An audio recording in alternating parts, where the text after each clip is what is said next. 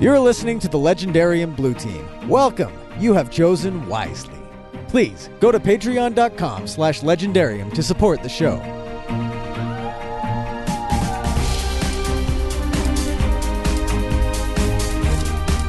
We should set we should set a wrong counter.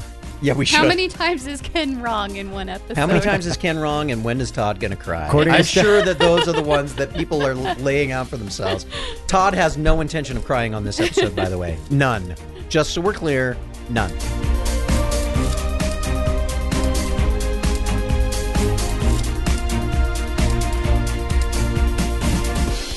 Welcome to the Legendarium. We are the Blue Team, and we are here to talk about Ce- Cibola Burn, Cibola- Cibola Burn, Ciabatta bun. I don't know. Wh- whatever we're going to call it this time around, that's the book we're talking about. It's book four in book the Expanse. Four. That's That's what I always say when I'm on like That's- Discord or something. I don't know how these are spelled, and I don't actually remember the name of this book. So we're on book Let's- four. Leviathan what Wakes. comments do you guys? Book three. I don't know what these books are called. Leviathan so- Wakes, Caliban's War, Abaddon's Gate, Book Four. Okay, now you're just showing Games. off. Now you're just showing off. You like- do that because you have given them all names like they're a batting lineup for the Cubs. That's what's going on. There are nine books. There are nine books, and that's kind of why I use that. We're- Uh, hopefully, you guys are glad to be. Kind of with like I said with the Dresden Files, we're in the heart of the order here. We are in the is heart book of You did say that, but that's going to be coming up in a couple of weeks. In the meantime, we are talking about we are still hard and fast in the expanse. Are you guys having a good time with this book? Yeah. I think Kenn? so. Sure. Okay, okay. Here we go. Whatever. The start of a schism in our small little group, uh, in our small little band of happy warriors. Don't worry, I will tell Kenn that he's wrong, and we'll move on. even even if I'm right, she'll tell me that I'm wrong. Yeah, yeah. Well, you know that is the way of things. If you are new to us and and you're listening to this and you're saying, "What in the wo- hang on, hang on," we'll get to some good stuff. Uh, Kenn, do you have a recap Oh for us? boy, do I have a recap? It's it, it's it's such a fun book that it was the it was so fun to recap. Kenn, stop trying hard. Just give us a recap. Oh, okay. So, so anyway, way gates are open, and people all across the solar system are excited to blast off and stake their claim in the new frontier. It's a big deal for the evolution of man, a thousand new worlds to explore. So naturally, it comes down to a fight over who gets the stuff left behind by the last guy. Yeah. Pretty much. Government and big business are all excited to land on the first planet they see and mine the hell out of it. Only one snag. A group of disgruntled belters has run the blockade set up by the gate, uh, set up at the gate by the OPA's appropriated behemoth warship, and now humanity's first in, uh, settlement outside of the solar system is parked right on top of a gigantic lithium deposit that energy contractors want. Oh, and a ton of ancient protomolecule tech. That surely won't be an issue, will it? This is why we can't have nice things, people. And it's also why we can't have people just running around the galaxy all willy nilly because stuff like this happens. For whatever else we are, humans have an uncanny ability to turn the most amazing advancements into a tale as old as time turf war. so, who better to negotiate a compromise between the two sides and keep Earthers and Belters from shooting each other than the most honest man in the galaxy? Trademark me. Jim Does Holden. Jim, does Jim Holden pay you every time he says that? He should, I tell you. I deserve royalties. Jim Holden and the Rosies roll into town all Magnificent Seven like, well, maybe Magnificent Two, because Holden and Amos hit the planet, make all the random girls swoon, and Alex babysits some callback from two books ago. Some dude from three books ago tries to convince everyone that the corporations are good, and Naomi she pretty much just takes the book off. So, but Proto uh, Proto Miller hitches a ride to, in Holden's brain, and apparently on the Rocinante as well. So, and he's all excited to go out and punch all the buttons on this long dormant proto gear, which inevitably makes the planet go crazy. So, the answer to the age old question what do you do when the planet you're standing on tries to kill you? Yeah, Yeah, Well, so- How many times? Oh, How many gosh. times does the planet try? Yeah, okay. We'll, I have a we'll feeling talk about that I, later. I have a feeling there are more on the way. so, so uh, questions for you: Does the prototech actually devour all survivors, or is that just sound and fury? Did you notice that Bobbie Draper was in this book? Yay! Yes. I'm. Uh, As soon as I read that, I thought, "Oh, Bobbie's in the book," and then she just And then Well, Bobbie's not in the book, and I was really Yeah. just, disappointed. What was up just like that? just like every other book. Here's somebody in the prologue that you won't see again. Eh. The I was of the really book. excited Yeah. when Bobbie started off this book. Yeah. And then she just then she never came back and it's like I was like, yes. dang it. Yep. No. And uh, question number three is Jim Holden the dreamiest man in the galaxy or nah? I just. I wonder. Really? Yeah. Wow. Come on. All the girls swoon. Okay, one girl swoons Oh my gosh. over and over and over and she has how many PhDs? Like one, two PhDs? She's supposed know. to be one of the smartest exobiologists in the known human civilization But- and One dude with dreamy Jim eyes Holden rolls into town and Does she she, just goes all swoony. Did she have a James Holden poster in her room when she was growing up or something? I mean, this is that that was what I felt like is like watching this I was feeling like, "Oh yeah, this is the same way that this must be what middle-aged women look like when they're going to a ro- to a, a concert of the people that they were thrilled about when they were kids, right? Oh yeah. she's she's gonna throw her. Now Stephanie's Just got a dreamy look on her face. I've never been that type of woman that Really? has gone to one of these type of concerts. Really? Just, um, okay, yes, me and my sister have seen New Kids on the Block twice now, and they are some of the best concerts I have ever been to. How old were you when you went to these New Kids on the Block concert? Um, one was like last year. So they were no longer the New Kids on the No, Block. they're they're like so this is 30, 40, 50 year old women watching 50 year old men doing boy band dancing on stage and it was a riot. It was so much fun. That- Best concerts ever. that Donnie Wahlberg is dreamy. He wasn't my favorite, but Was he? if that's who your you like? favorite oh, is. I was gonna say. I thought you said he was your favorite. I'm like, you like the Bad Boys? What? No, he was not my favorite. I imagine that. You have to remember, I was probably like six when they were really big. So um, I went for the 16 year old who is Joey McIntyre. Why are we talking about was- kids on the block? The, Because- the, the best part about this is the look on your face as we're talking about this because it's just kind of this innocent little.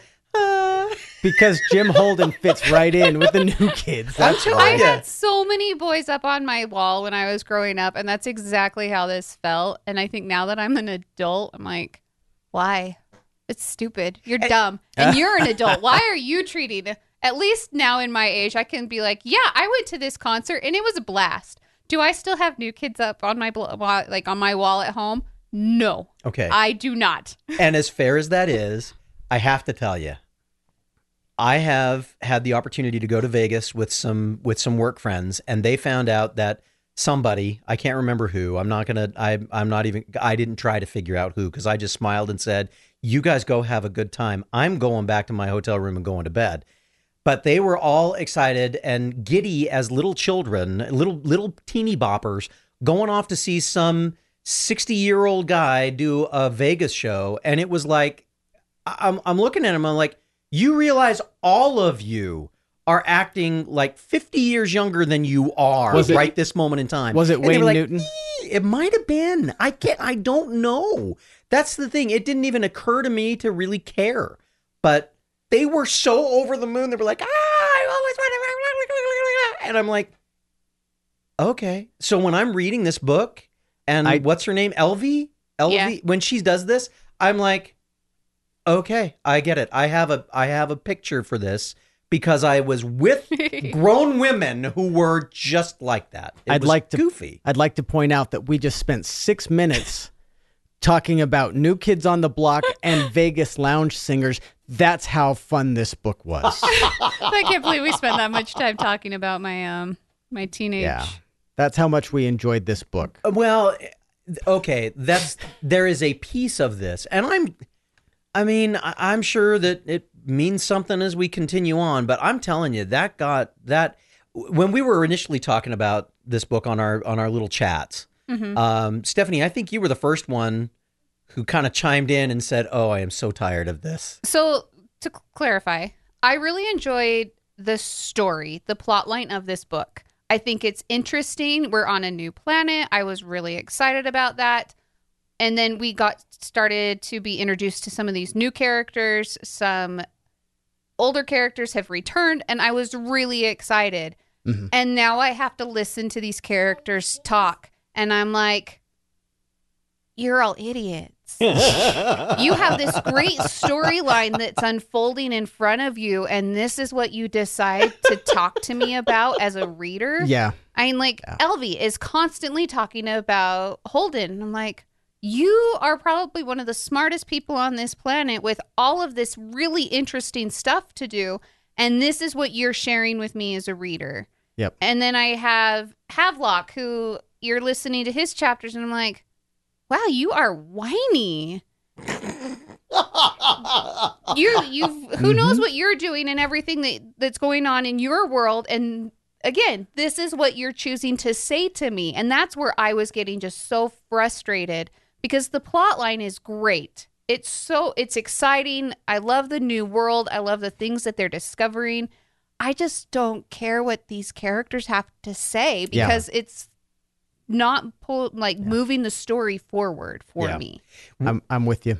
I I want to like everything about this book. I really do. I mean, we're we're talking about the Wild West, which I love. We're talking about like the little nitpicky sciency things, you know, the details in the science, which I enjoy, which I know you love. We're gonna get there. We're yeah, gonna get we'll, there. We'll, we'll talk about these are things like here's this brand new world. Let's talk about how it's different from our world and how interstellar cosmo or cartography would work and all of this stuff. And and here's this this political dynamic with new settlers versus the government versus trying to relocate people off of their claimed land. That sort of all of these things that sound really awesome and and it does it descends into this guy rolls into town and everybody's whiny. I'm like oh my gosh. Well, and just I- shut and I- up all of you. And and I think that there's I I I think that it's really interesting. I as I've thought about this a little bit, um, I I find it interesting that all of the characters are kind of whiny about stuff. Even one of the characters that on initial blush seems like he's the he's the the bad A in town, and that's Murtry. But they're all kind of whiny. I mean, he's kind of whiny too. Oh, yeah, he's like Murtry's you- we should, terrible. we You- should talk you- about Murtry. Well, you know what? Let's should shall we talk about Murtry, or should we talk about the science thing first and get that out of the way? Let's talk about Murtry because we're Because we here. were already talking about characters. Yeah, so- well, okay, we're- so we're let's, here. let's Let's stay talk with about Murtry. Murtry. What do you what do you think of this of of what do you think the new sheriff in I- town? watch watch Stephanie's face. Ready? Ready? I kind of like him. of course you do. you really? I like him as a character. really? As a character. Oh no, wait a minute, wait a Murtry's- minute. You Murtry's like awful. him as No, a no, character, Murtry- you like the way he's written my as I a like the way he's written. okay, okay. Yes. So I you like would not invite he's him to a barbecue? Oh no, he's awful. Okay. He's he's he he's he's the kind of guy who has a little bit of power back in the civilized world and now that he's out making the rules, he's going to make sure that you all know that he can flex it, you know. No, he's just evil. Absolutely evil. I don't like Murtry.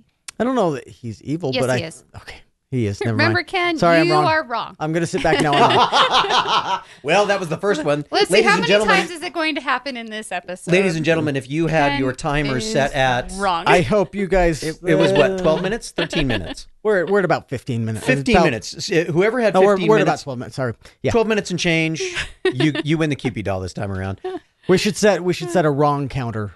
Yeah, we should. How many times is Kenn wrong in one episode? How many times is Kenn wrong, and when is Todd going to cry? According I'm Steph- sure that those are the ones that people are laying out for themselves. According to Todd Stephanie, this has one's no intention of the crying on this episode, by the way. None. Just so we're clear, none. So, but so you like Murtry? You like the way that Murtry's written as a character, Yes. okay? But you don't like him. No, he's he's a bad guy. I mean, he's clearly a bad guy. He's You don't like the way he's written as a character. Um. Eh. eh. Yeah, yeah. Okay. all right. No. I don't know. Like it's one of those things. You have a bad guy, and there are some um villainous characters that I've read that I enjoy reading Yeah. because they're they're smart and the way that they plan out their schemes and everything they're interesting characters Yeah. even though you know that they're evil like Murtry for me is just evil like I don't understand and maybe it's just his thought process is so simplistic like he's so black and white and obviously is just more on that black side than the white side, I guess. But that I have a hard time even enjoying him as a character even though he is evil. Because I can't say that evil characters can't be enjoyable or good, He feels well very written characters. yeah. But He feels very might makes right. Here's one of the here's one of the interesting things. He is dominating part of our conversation, but he's not even one of our named characters. In in the book That's true. series, in the book series, we get characters that are the characters whose perspective. he's not one we of our follow. point of views. He's Yeah. not one of our point of view characters. Holden and the irrelevant characters that'll be gone next book. That's I mean that's what we get. Every book, that's what they are. Well, the interesting the interesting thing for me is that, and I have to admit, when I when I was reading the first what four or five chapters, I really liked Murtry, and I said to myself, I I like this guy. He's he's calm. He's methodical. He's got a plan. He's gonna you know he's he's putting things together. He this is this is the kind of this is the kind of person that I say to myself I look for in a time of difficult situations. I look for someone who's who's calm, who's who's collected, who's got a few things put together, and who understands how he's going to go into something. And, then, he, shoots, a guy in the face. He shoots him in the face in cold blood. Now, never mind the fact that that Coop really deserved to be shot in the face. sure. But still, I mean, when you're thinking about someone who's trying to bring law and order into a place like, Is he trying to bring That's- law and order? but He's trying to bring his order. yeah, His yes, law and his no, order. whatever. But that's kind of the thought process is that you want if he's going to be the new sheriff in town, kind of thing. Like what he did was completely still uncalled for. He, Correct. Other than the fact that the man said a few things that Murtry didn't like. Murtry didn't know that he was the one that See, planned everything. He's not. It wasn't that I know for a fact you are guilty, and now before you can start anything else, I'm going to kill you. Yeah, It's yeah. you opened your mouth and I didn't want you to, so I'm just going to kill you. Yeah. The best part about that, by the way, is it happens like two seconds after Holden gets there and says, "Okay, we're going to be civilized." Boom. What did I just say? Yeah. Yeah. it was just his way of saying, screw you, Holden. 'cause Yeah. Yeah. I'm not going to. And then you knew there was going to be massive problems between the two of them. It's just the, t- the timing is funny, but so oh, you you were talking about how he's not even one of the named characters or one of the main characters that we follow. Our point of view. and Yeah. yeah, the main POV characters that we follow, and it's funny that we like him. We do the same thing with Amos Okay. Now, all the time. and and let's be clear, See? the interactions between Amos and Murtry in their first moment, Uh-huh. when Amos is standing right next to him, I, I got to tell you. I th- this this would be one of those moments that I would be just sitting there and rewinding the video and eating popcorn watching it. As one killer to another, I just want you to know, I'm gonna kill you. Uh, Amos I is- know what you are, and I'm going to end you. You know, I mean, it's just it. I, I and I think the reason that the the thing that differentiates for me Amos from Murtry is that Murtry's code is built on somebody else said I could, so I'm gonna. And Amos's code is built around, you know what? You're a good person, and I'm not gonna have I'm I'm gonna make sure that no bad things happen to you as a good person. We Yeah. saw him do it with Anna Mm-hmm. in the last book. He recognized that she was a good person. Um, we see him do it with Holden and with Naomi. You guys are good people. He knows he doesn't necessarily have for himself a really clear line on good and bad, Right. right. and wrong. You know, he knows that he's kind of uh, he's he's kind of a little bit skewed um, be, for for reasons that I guess we're gonna find we can find out in in one of the side novels. But we've gotten enough indication the churn. You guys read the churn. We've we've gotten enough put that on indication my list. along the way that that it's very obvious Yeah. that he's he's got a he's got a, a moral compass that's a little bit battered and beat up. So he trusts others to give him a moral compass that works. And he's kind of figuring things out. But he also has a no BS filter. Yeah. And when he sees Murtry pull off this stuff, he's like, uh-uh, uh-uh, that's that's not how that's not how this works yeah. let me ask this question. Uh, We've we've been talking about that first encounter with Coop. I think all of us can agree that Coop was a Coop was a jerk, Yeah. Yeah. And and really truly, He was an extremist. He was, You, I knew he, yeah. you knew he was going to die. It was a little startling it was- how and it when was he surprising died. that quick. Yeah, I Yeah. was figuring that there was going to be a little bit more intrigue. Yeah, I thought that he was going to have a few more plans that he played out and then was going to die. Right. But yeah. So from from that standpoint, I feel like you know what? Yeah, he got what he deserved.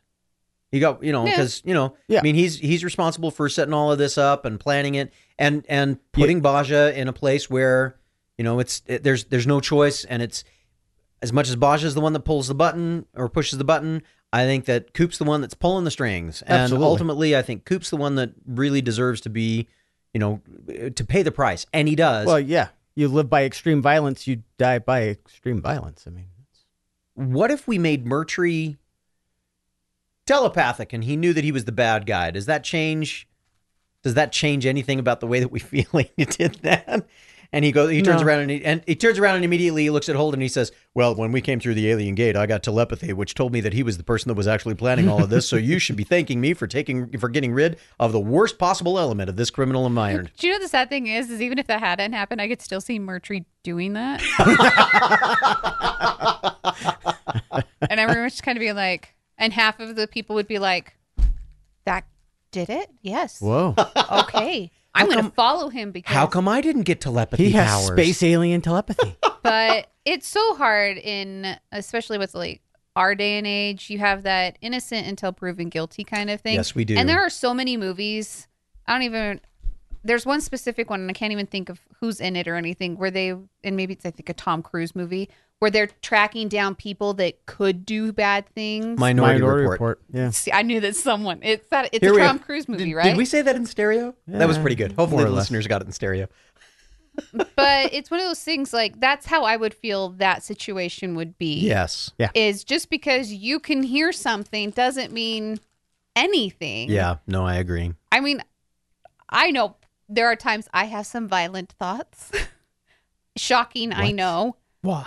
but they do happen on occasion. And if someone randomly heard some of the stuff that goes on in my head and decided, oh, well, if she's going to do that, I'm going to take her out. Like, I'm not a bad person, and there's no way I would ever do that. So, how do you prove that just because he was having these thoughts or those kind of things? Like, I'd have a hard time even if Murtry did that. I'm I'm still stuck on Stephanie's not a bad person.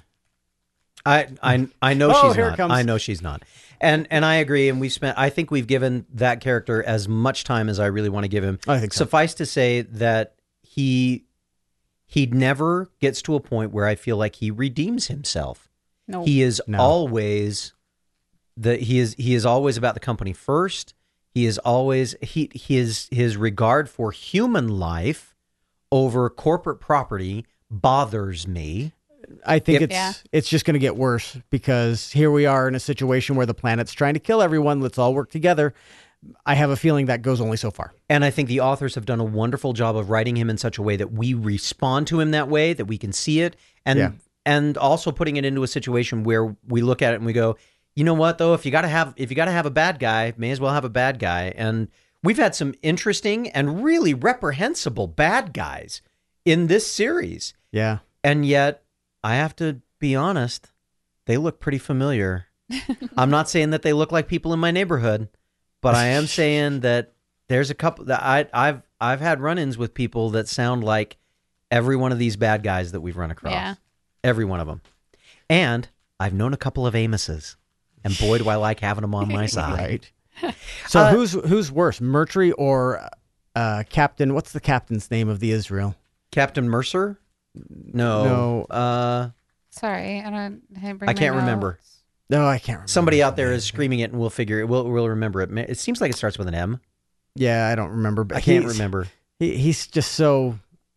I don't know. Okay, now him I get. I, him I get, and the reason that I get yes, him, but the mean, reason that I get him is because he is not about he is not about anybody. He doesn't have a dog in this fight. What is he? He calls himself. He says, "I'm the taxi says driver. He's the lorry Yeah. driver. I'm the lorry driver." Um, he recognizes that he has very little, zero authority over anybody that's involved in all of this. He just wants to get everybody home. He Mainly just wants to get himself. home. he just wants to Him get and home. his own crew. Yeah. he wants to get his people home. And if it means he's the glorified taxi driver. He doesn't care. and and you know what i got i you know saying it that way it kind of reminds me of another tom cruise movie uh Collateral? collateral where where jamie Foxx is just like i just want to get done with this day Then I don't think it's fair to say that he doesn't care. I just think he knows that he can't do anything about it. correct That it. I'm sure if he had the ability to do something and to try and help, I mean, I don't think that he is a bad person that would be like, forget you all. Or else I think he would have been gone a long time ago. Oh yeah. Well, and let's let's keep in mind he hasn't fulfilled his contract yet. There's still a lot of Yeah. people for RCE that are on board the the Edward Israel, and so can't go anywhere. He's got his people still. He hasn't fulfilled his contract. Like, I wonder if he had if he had fulfilled his contract, he'd be gone. Yeah, I think, and he could have. I guess he could have just said, "That's nice. I'm going to send you guys all down with you whatever equipment you have." Yeah. That sucks that it's not how you wanted things to work out because there is that little group of people over there. But we're here. Get off my ship. I'm Yeah. leaving. yeah. He could have, but I don't think But he doesn't. he doesn't. I think in deep down he's a good person. He just knows that again, he has no control. He has no authority authority over these people. Yeah. Correct. Captain Marwick, by the way. Marwan. Marwick. Thanks starts for with an looking M. that Thank up. you for looking it up. Um, so what about Basia? When when we first heard the word, did you guys immediately connect it? No, I absolutely forgot. who he Actually, was. I yep, I had completely forgotten the connection until he mentioned it, and I went, "Oh yeah, huh? Yeah, I don't he- care." He went in depth on where I was like, oh yeah, I vaguely remember that one little character that got passed over pretty quickly in that one other book we read. Yeah, and then you're you're like, okay, that's nice. Yeah. So He was so whiny. They're all Oh my gosh, they're he- all every one of them. But he's so self self deprecating. Yeah, Yes, is that how the word I want? Probably. Yes, he's also got he's also got a very guilty conscience about allowing himself to be used as an extremist and a terrorist. I have to admit, as soon as they said Basia, okay, I said I have no intention of crying on this episode, but maybe there'll be one or two tears. As soon as they said Basia, I made I I made that connection. I said that's that's an unusual name, isn't that Katoa's? Oh, yep, that's Katoa's dad. And to hear the depths of frustration that he has about having left his son to die, and he keeps coming back to this. I left my son to die. Yeah. Um, I honestly thought that he was going to have he was going to be another one of those with a grudge against Jim Holden because he Jim didn't save his because son. Jim yeah didn't because save Jim his didn't son. save his son. So yeah, and interestingly enough, instead of having it that way, he holds it against himself. And and what a uh, what a what a poignant thing as a as a major piece of his character. But then what abysmal kinds of things that he does as a result of it. Um, you know, he he flies to escape from civilization because maybe that will be easier. hmm Um, they they you know he and his wife try and start a new family, but obviously things are not going very well for them at the moment, and maybe that's what drives him to connect with radical people because he's trying to save his family from ever having He's problems holding again. on too Yeah. tight. and his family who wants to leave, she's like, I want to go and be at university. daughter. there." Daughter, Yeah. yeah. She's like, I just I already lost one child. I don't want to lose this one. oh, yeah, he's boy, holding do- on too Which tight. who can blame him? I mean, in that sense. As a parent, I can understand. As a that parent who feeling. sent his daughter out into the world, I can understand. Yeah. as a a- as I'm just not as weepy about it. no, you're not. Um, and I wish maybe I could be just a little less that way. Uh, it actually, defines you, man. Uh, this this episode will probably be aired at about the time that my I could that I could say this. My if my daughter's listening in, uh, her boyfriend just came and asked me for Oh, asked me if I had my if they could have my blessing for them to get married, and I'm like, you're a good, you're a good kid. Been a tough time anyway. I can understand. He's crying, but for completely different reasons. What, what was the It's what was a the time good frame on that one? Oh, we're looking at about 28 minutes. I 28 think the minutes. thing All right, with- whoever had with 28 minutes, Basia, you win. The thing with him, and I, where my opinion of him starts changing, is his conversation with Alex.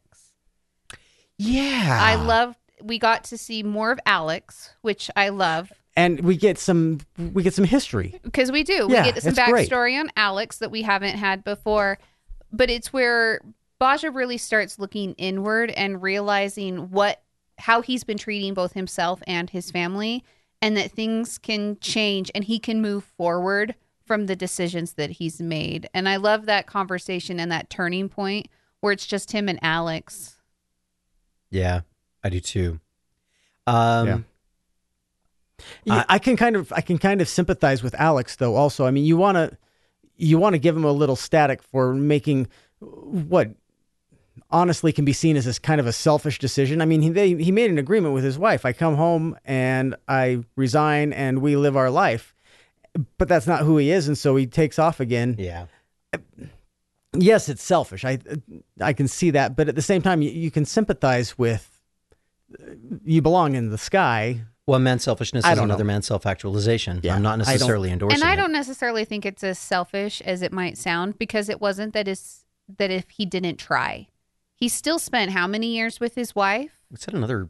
Yeah, it was like another twenty years or something like that. Or Well, they were together long? for 20 years. That was how long he was in the Navy, and then he comes home, and he's home for, uh, for a couple of years. It's time though. I mean, Yeah. it's not like he came home, was there for a month, and was like, "This isn't for me. I'm leaving." yeah, no, it was. he, gave it some understood time. that this is that he tried and i think both him and his wife probably realized this was neither one of them were as happy as they wanted to be they weren't as happy as when they were apart. and so Yeah. and i think that's not necessarily selfish that's just coming to a realization that time passes and people change Yeah, and and you know, I'm not. Uh, everyone's ev- everybody has to live with their decisions, and I think that's what he was trying to help Basia understand is that you have to own your decisions, own them, and if if you make a choice and that choice works out to be really crappy for some of the people around you, acknowledge that it's your choice and you made Yeah. it and own it. And he does. And that's yeah. And the moment that he does with his son, what a really interesting, uh, an, an interesting glimpse into his head during that conversation. The stilted conversation with his with his other son, his ten year old son, Fayez? Faez. Is Yeah, that his name? no he's the he's No, he's Elvie's Elvie's- assist he's the other Oh. he's the other scientist They're Baez. totally they're totally gonna bang in the second half of this book. man. Either either that or we'll just Anyway, drag on forever. let's not go back to her Um, yeah. no. Uh, I'm just saying they're I can't. Re- I, I can't remember his name. If you're out there and you're it looking starts with at a Y. Uh yes Jacek. Yasek. That That's it. better. Jacek. Um, too many names. Too many names. we're many all names. we're all reading so many books right now. It's too many names. Um, but his his conversation with Jacek when he's when he's talking to him and he and Yaz, and he knows that Jacek is being uh hi- is being radicalized, Mhm. Uh, brought over to the dark side, however it is you want to phrase it.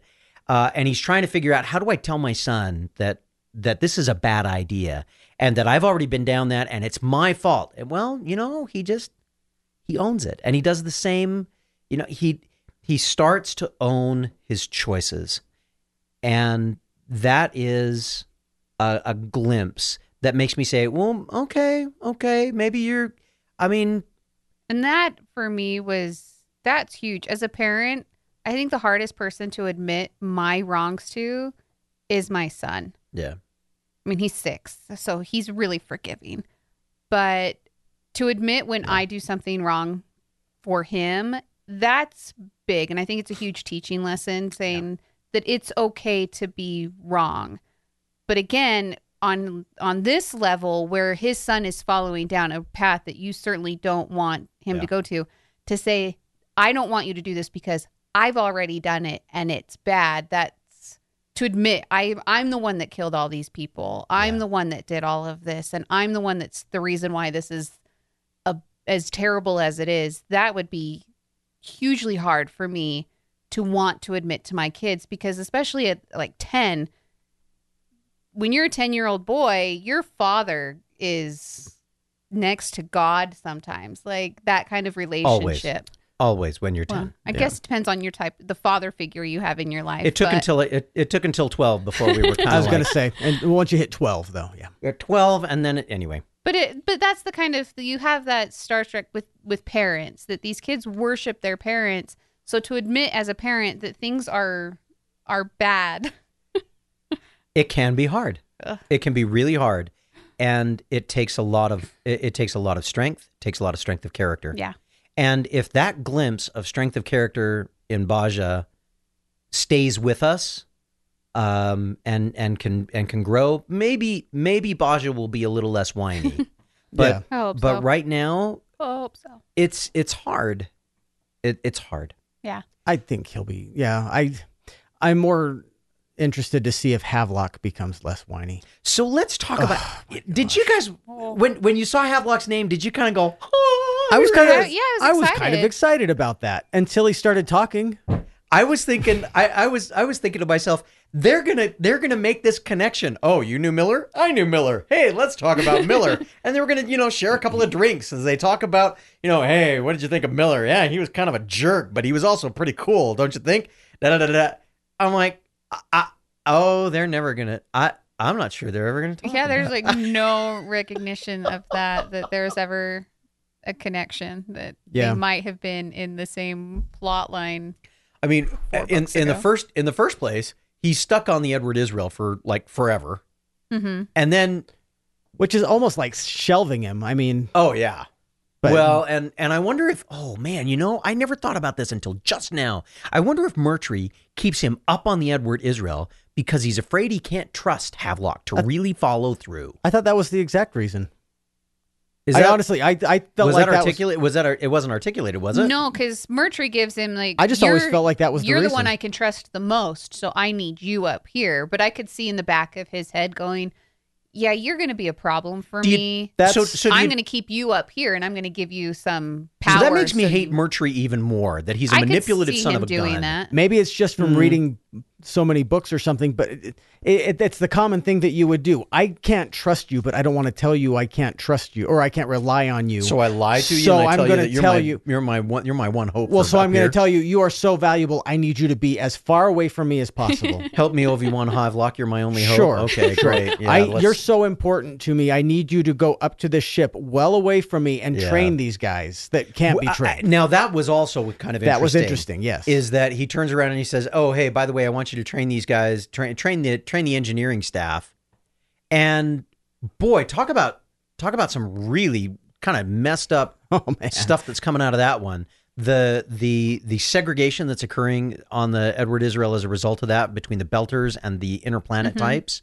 Um, I and and and uh, Havelock having that moment where he says, "Yeah, you know what? Belters have never treated me very nice either. I don't have any problems at all with uh, with being being a jerk to a couple of Belters." I'm watching that and I'm saying to myself, "Okay, Yeah, a little bit of- a little bit of resentment. we got a little we well not just a resentment but a but a you know it's one thing to it's one thing to personally resent something. It's another thing to institutionalize that resentment and Mhm. put And it into the- action. yep, and that's and I. I I was I was reading that and I was going yep okay this is never going to work out good. I don't think I can think of a situation in history or literature where that kind of an action works out good. And sure enough true to form it doesn't look like it's working out so good. Um the belters it uh if you have been if if you have been a an individual that is on the outside of a very large in group your perspective on what you're reading with this Mhm. probably is different Yeah, I think so. and uh and I think and and I really wanted I got to be honest when I was when I was reading this when I've been reading these I keep thinking of Havelock as this young not necessarily snot-nosed kid but this you know still kind of wet behind the ears guy as he was portrayed in the first season of the show uh, of the tel- of the sci-fi television Uh-huh. series um, and and I don't know, you know, in, in a lot of cases, I don't necessarily go with that, but I I watched a little bit of The Expanse before I knew we were going to be reading the books, um, to kind of get a feel for the flavor of them, Yeah. and and give myself a little bit of grounding in what the what that world was going to look like, and so and I saw Havelock in the I like- actor that played Havelock in that. I like that actor really who plays like Havelock. Him. I Yeah. like him. Um, but he was in. Did you ever see uh, the Rookie? Yes. Yeah. Uh, and he's in another show that I'm quite enjoying right now. Um, he's just showing up in the new in the reboot of Magnum PI, and I quite like it. Oh, that's like him. right. He's Magnum. And he's the new Magnum. Yeah. I And need to watch more TV. I he guess. no, you don't. No, you don't. You Just don't. keep reading books. Keep listening to the Wheel of Time. You're I doing just can't. fine. I don't have any idea. Well, You're the Rookie, I remember Tom Cruise was in whatever that movie was. You said. the Rookie is that movie from a few years ago where Dennis Quaid plays the baseball coach who used to be a baseball pitcher, and he tries out again because his team wins the. The only reason that Kenn and I I- really I even know love about that it show. is because it's a baseball movie. I I love- have to admit, my mind love went that like movie so much. clear back to like Angels in the Outfield. oh no, not it's not quite that far back. not Rookie of the Year. No, that's so we- That's the movie I was thinking of. so uh, when as as we read that, I keep thinking of him in that kind of a way, Right. That he's young, that he's impressionable, all these kinds of things. I, a- as I'm reading the book, ah, that one's that one's totally different.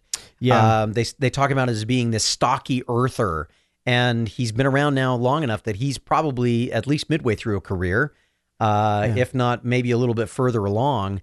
Uh, he is not a, an impressionable little kid he's a he's a professional. He's done this for a while, and he's he's making a choice to adopt Murtry's attitudes and behaviors and extreme at, extreme activities. I, I I liked him in the first book because I thought he was going to be kind of used, and I'm and in this book I was like, yes, no. He was he's been interesting because in the first book, he almost felt like a throwaway character. Yeah. Like we're gonna introduce you to this character. We're gonna give you some really like some interesting things about him. And some And kind you- of emotional stuff yeah, to deal and you with. think like, oh, okay, he's gonna be a big part, and then all of a sudden he disappears, and you're like, what happened to Havelock? yeah. right. I don't know what happened to Havelock. He went off to do personal security he or just to corporate disappears security, out of that's the it. book completely. And so when he came back, I was like, okay, I like. Obviously, you took time in the first book to write about him, so I'm glad that he's back and he wasn't completely just lost. Yeah. But yeah, he's such a follower, Yeah. which I wasn't expecting. There's nothing wrong with being a follower as long as you choose Not- a as long as you choose a really good leader. Not there, not there is necessarily. when I'm sitting here listening to your point of view. as a character in a book, it feels like that's a problem. I don't Yeah. want to be reading someone's point of view who's a follower and is just reiterating what this other character is saying. Well, no- Well, why don't you make him a point of view instead of just regurgitating from this other character? So Oh, let me yeah. let me throw some. Oh, sorry, Kenn. Go ahead. I was going to say the the other problem with it is it's okay to be a follower as long as you are not a blind follower. I mean, There's there's followings like I have I have my orders. Okay, now think about those orders as you execute them and how to execute them and why you're doing it and all that. Don't just this is my order. That that's what I'm going to do and leave it at that and be kind of a wiener. yeah. In fairness, now in, in fairness, I do want to I do want to throw this out and make sure that we're thinking about this so that our so that our complete and utter disrespect for Havelock is within a context, right? Havelock doesn't really get any information except what gets passed through Murtry. Mm-hmm. That is true. So if you are getting information from someone that is telling you this is a horrible situation, they're they're militarizing themselves. We there is every possibility that things are going to get out of control and that even the people that are sent here to keep us all on the same level playing field are not going to be able to control these people and I'm afraid I'm going to be taken off the board as well. You if you're hearing this, is it are are you even thinking, well, I wonder if he's giving me bad information because he's just a jerk?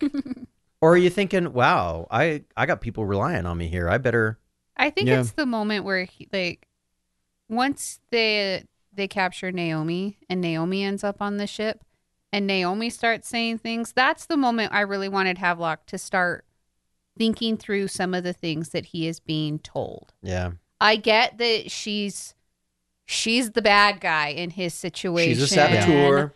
She was the one coming onto his ship, and I can understand that. But at the Huh. same time, I mean, you listen, have you have all these other stories, and you always have the prisoners that have to talk. And Yeah, yeah. Sometimes they change the point of view of their prison guard and everything. But that's the moment that I wanted Havelock to really start thinking through things instead A of just being Mile. like, Yeah. no, be quiet, you. Like, Murtry's talking. I'm gonna not stop you. Like, I'm like, ugh, stop, stop doing that. Yeah. You're far enough into your book, and I guess that's the thing that it, I keep going back to, is as this is a book, and I am trying to be, I want to be entertained and enjoy these characters. I have a hard time with that. Yeah. Because in real life, yes, this is he is a very real life character. This is how you expect people to react in real life.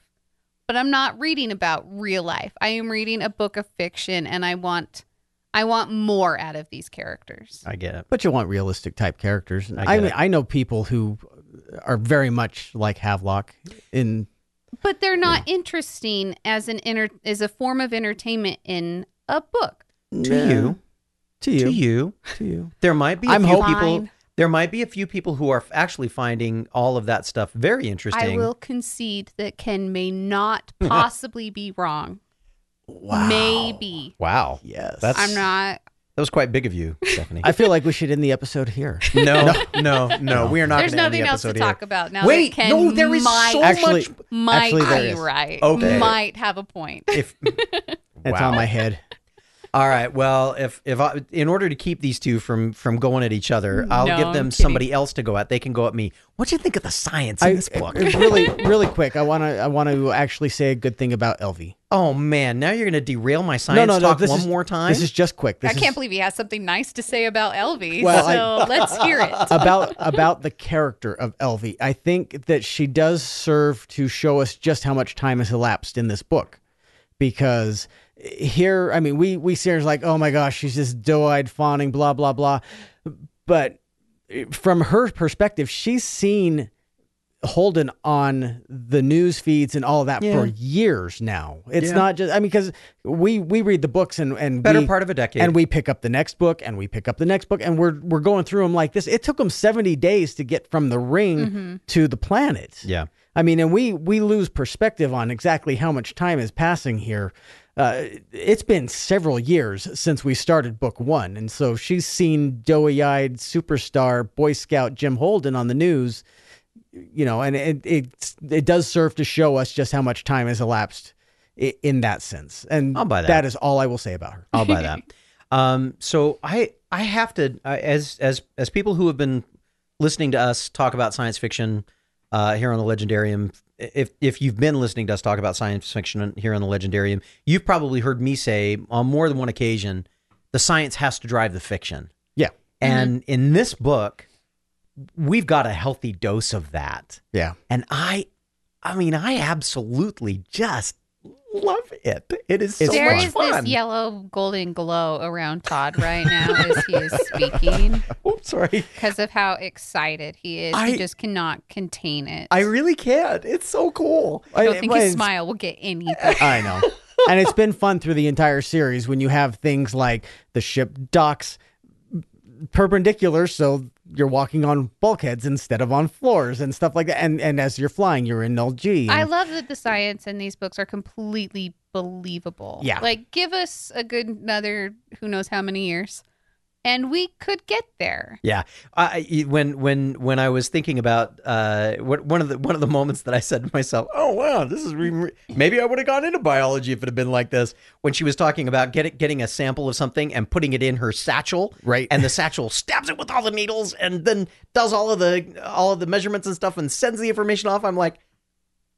Wow. No, no, no formaldehyde smell. You're not have to did not have to slice them open and Yeah. try. I, No- what no fun micro- is that? no magnifying glass Oh and- hey, yeah I'm telling you, I wanted to go. I wanted to go microscopic before I wanted to slice them all up. I didn't enjoy oh, the. dude, de- I love that part of biology. I didn't like that Where's my frog? get me give me I- a mimic lizard and stick it to the pin board and well, you the, know. the frog basically kind of It- just it disembowels dis- itself. Yeah, it so- dissects oh, oh, Gosh, that's itself. so you see all sorts of things inside that lizard. But so. the but the fun thing about it was that she's just when when she's not worrying about James Holden, she is thinking about how many things are being changed as a result of the science that they're learning while they're there. Mhm. and that she's the first person that knows these. Things. And Right. it was so much fun. It reminded me I when I was uh, when I was in seventh grade, seventh or eighth grade, my my buddies and I took a voluntary science class, summer science class, where we went off and we did water evaluations and measuring for pH and doing samples and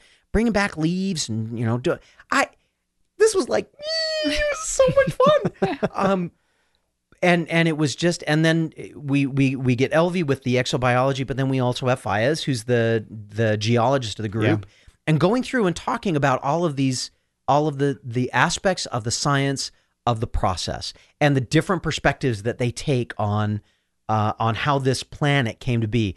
I and it makes me it it made me stop a couple of times when when when Fayez brings up things that Elvie doesn't even want to think about. Elvie's looking at it from one area, Fayez is looking at it from another, and they confront each other with differences of opinion that are based on their scientific observations. I was having Yeah. so much fun with that. but the one of them was the one of them that was kind of weird was when Fayez goes, "Yeah, well, okay, you can think whatever you want to, but I'm not sure that this planet was natural because uh, there are no plates." Yeah, I love.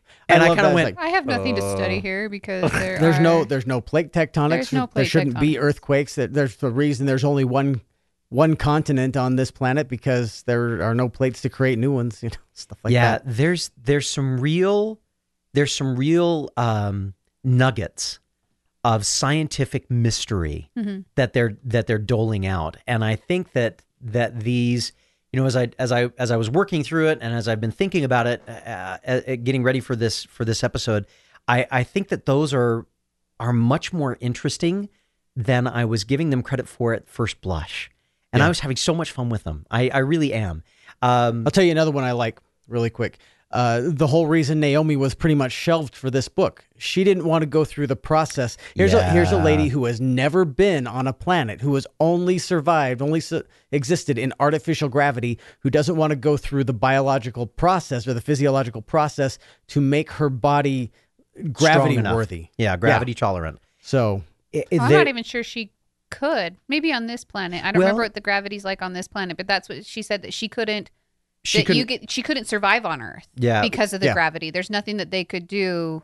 That's why Holden was saying, "Hey, my family's going to come up to Luna, Yeah. so you can meet my family because she can't go to Earth." Well, keep in mind the the Belters were in a similar situation, and one of the they they did make a comment about the fact that they spent because it took a long time to get from Ceres Station or from Ganymede Station where they started, uh, out wandering around for a while until they find the gates, and then they make their way as refugees to the ring, and then they sneak through the barricade as quick as they can to become squatters. Yep.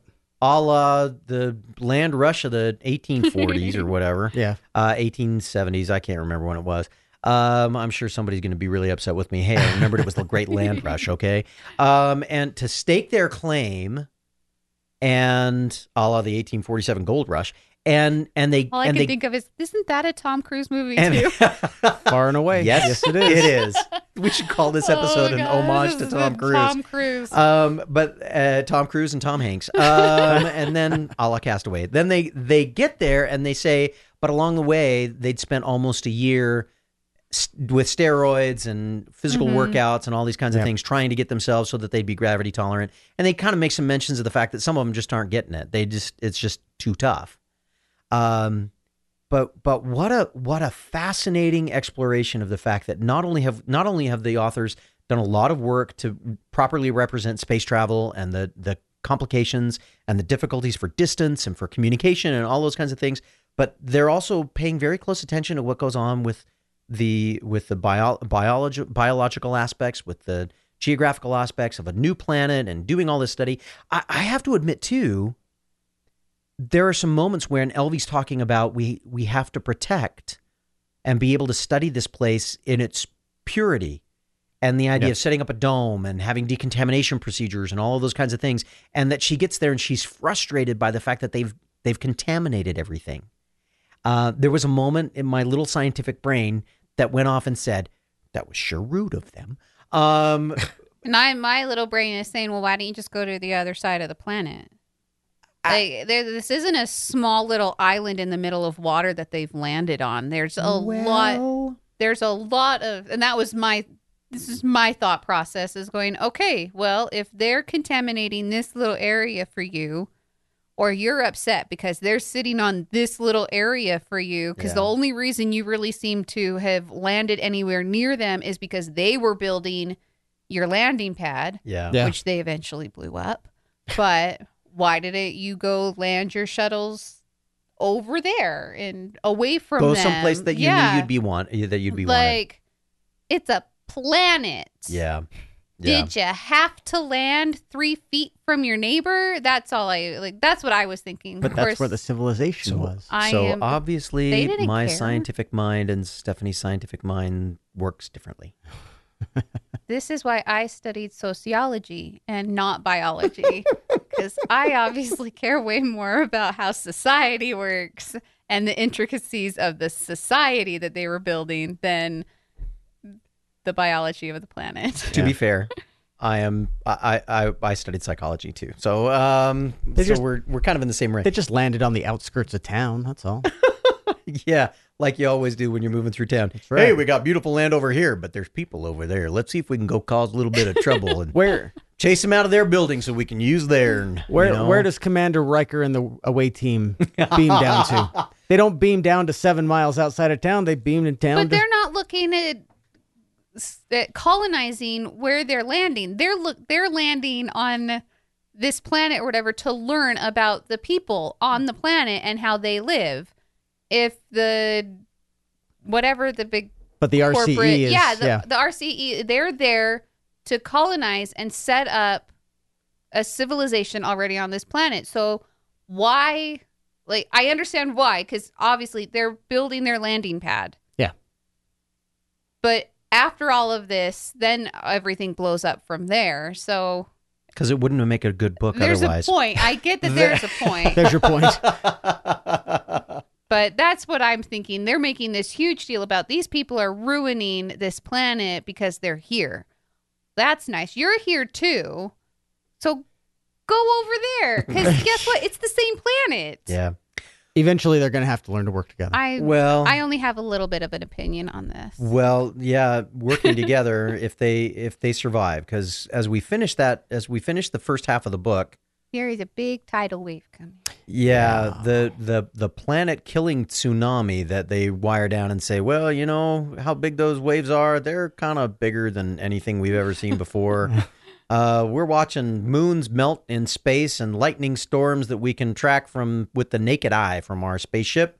Captain, you're about to die. You know, and and I mean and and what an what an interesting kind of predicament that that we throw them into. It's it's not enough that we're almost killing each other. Now the planet's going to try and kill us as well. yep. Uh, we almost die on the landing. We almost die from Murtry. Well, and a bunch of people did. Let's be Yeah. fair. You know, the, he set up There a situation where a bunch of people on. did. So Um, we almost die.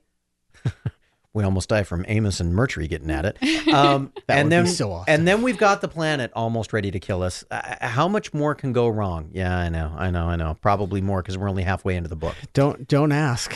'cause- Hey, there was there's there's there's one there's one last little thing that I that I really want to talk about before we end.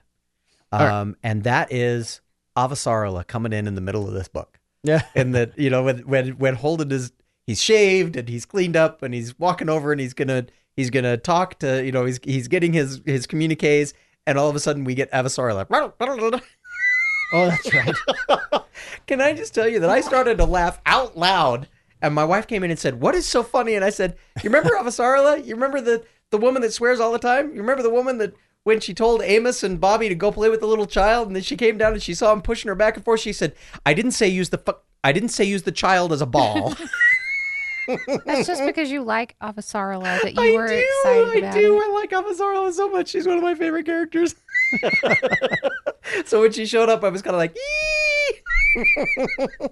while you, while while Elvie's doing that with James Holden, I'm doing that with Avasarala. I so I like creepy. Avasarala too, but not like that. not like that not like that it was a it, it was just it was just one of those moments i guess for me the the piece that made it the, the reason that i made it was was so excited about it is that of of all of the wrinkles that get thrown into these books a big political intrigue whenever avasarala shows up is always really interesting. Mhm. and so the fact that she's you know she's the she's the power in the un it's very clear that holden that she and holden have a you know you owe me one kind of relationship. And so you know putting him in a position to to be her to be her chief, her chief player uh made me you know just just kind of made me go oh okay well that's this is how this series is going to go we're going to see avasarala again and i'm going to have a lot of fun with her cuz i like her i think she's fun The best laid plans of mice and men. yeah well so uh, are we at, are we at a good stopping point i think we kind of I are think we Yeah. are. yeah, yeah, yeah.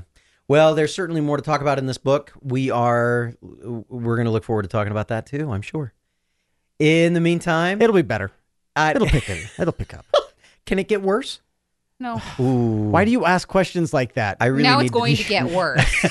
you always We haven't talked at all about Miller. We haven't talked at all about Oh, the, yeah, the Miller. investigator.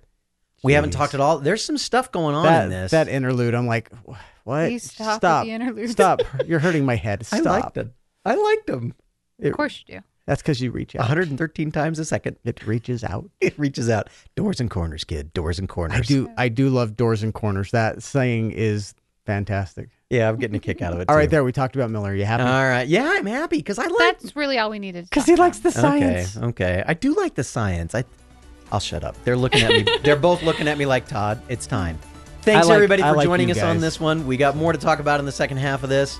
Uh, hopefully you're enjoying the series as much as we are. In the meantime, we'll see you next time.